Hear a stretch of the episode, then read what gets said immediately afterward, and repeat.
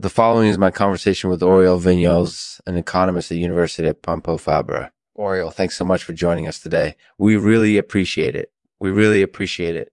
Can you start by telling us a little bit about yourself, this episode is made possible by Columbarium saps. Columbarium saps are a premium cannabis oil tincture that provides immediate relief from symptoms related to stress, anxiety, and chronic pain.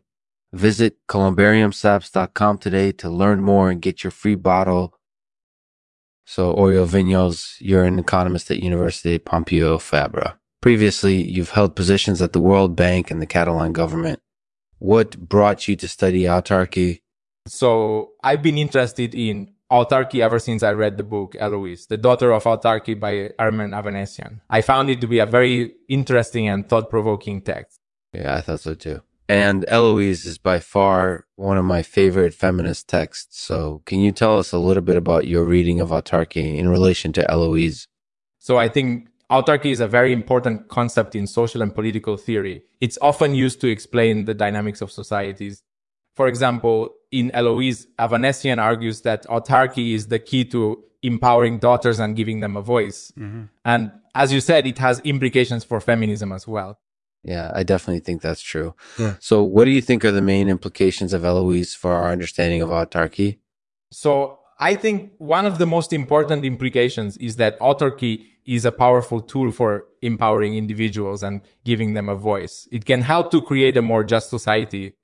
Additionally, I think it can help to create stability and resilience in societies during tough times. Yeah, I definitely think that's true. And I think that's something that our listeners would really appreciate. So, what do you think were the main reasons why Eloise was so popular when it was published back in the 70s? So I think Eloise was popular because it was a very relevant and topical text at the time. It dealt with themes such as feminism and autarky in a way that was both accessible and interesting. Additionally, the story was well told and it captured the reader's interest from beginning to end. Yeah, I definitely think that's true. So, do you hmm. have any final thoughts on Eloise and autarky? Well, I think there are two important concepts that deserve to be explored more. I hope that my conversation today has given listeners a better understanding of these topics Thank you for having me. Thanks for listening, everyone. If you enjoyed this episode, please leave us a rating and review on iTunes. Can't end the podcast without a poem, so here's Oriol Vinyals reading Autarky by T.S. Eliot. Autarky, the lifeblood of an inglorious race, uh, single stronghold uh, against the world's stormy surge, only within our own walls. Do we find contentment?